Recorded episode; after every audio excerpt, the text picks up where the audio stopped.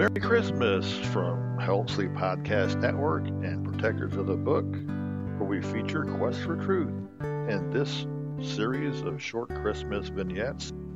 Merry Christmas, everyone. The first Christmas is going to be a short series found in Luke 2 1 through 15. You know, God's authority is seen in his offer of eternal life through his son, Jesus Christ.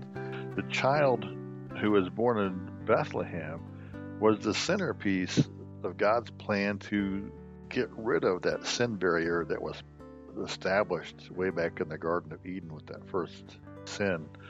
The key element is how God took the initiative to restore the relationship to humanity. Uh, he came to earth for all of us.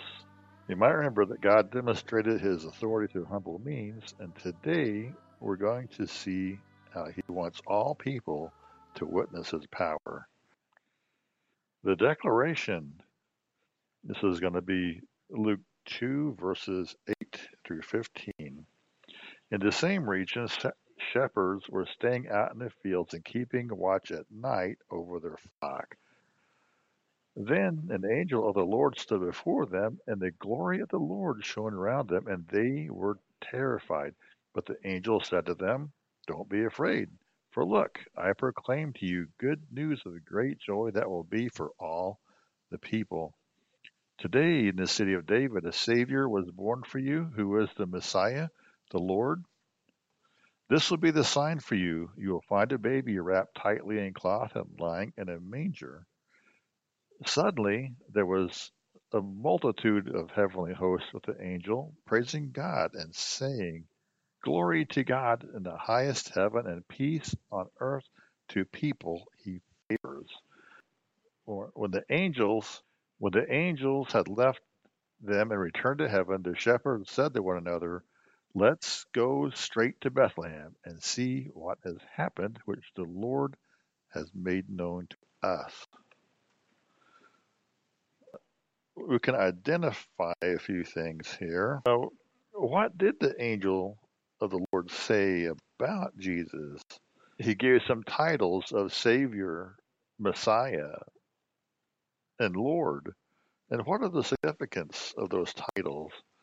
The three titles, uh, Savior, implies that he was the one to rescue humanity from sin. Messiah uh, which is a Greek word, uh, Christos, means anointed one. It means Jesus is the eternal King. And finally, he used the word Lord, which of course emphasizes his authority. So he is absolutely in control, worthy of all obedience, worthy of all worship. Uh, so, can you see how the description of the angel relates to his mission?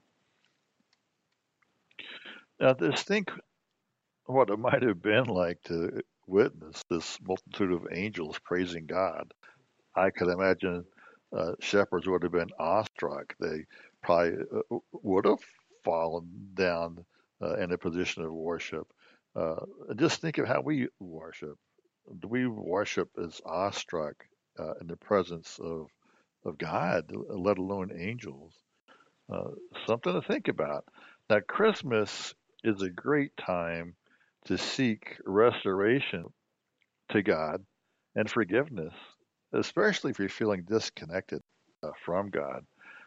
Now, while the birth of Jesus gets a lot of attention this time of year, the reality of what God gives us through Jesus, his son, is something that should have an impact on us every single day.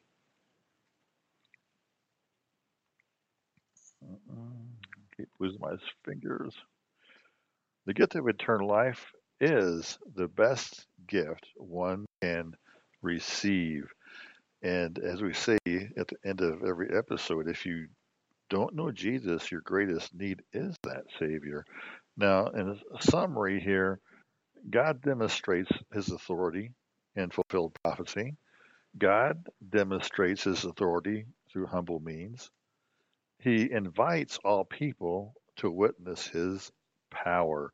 We can use the details of Jesus' birth to share the gospel with others. And as we depart, I just want to add that we should thank God for his incredible gift of eternal life through Jesus, who was born a Savior, Messiah, and Lord. Thanks for listening. Merry Christmas, everyone. And stay tuned for more from Quest for Truth.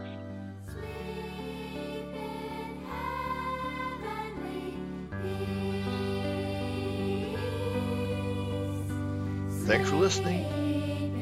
As always, we like to say that we hope you find everything you need. And if you don't know Jesus, your greatest need is the Savior. For listening. And be sure to visit life-truth.com.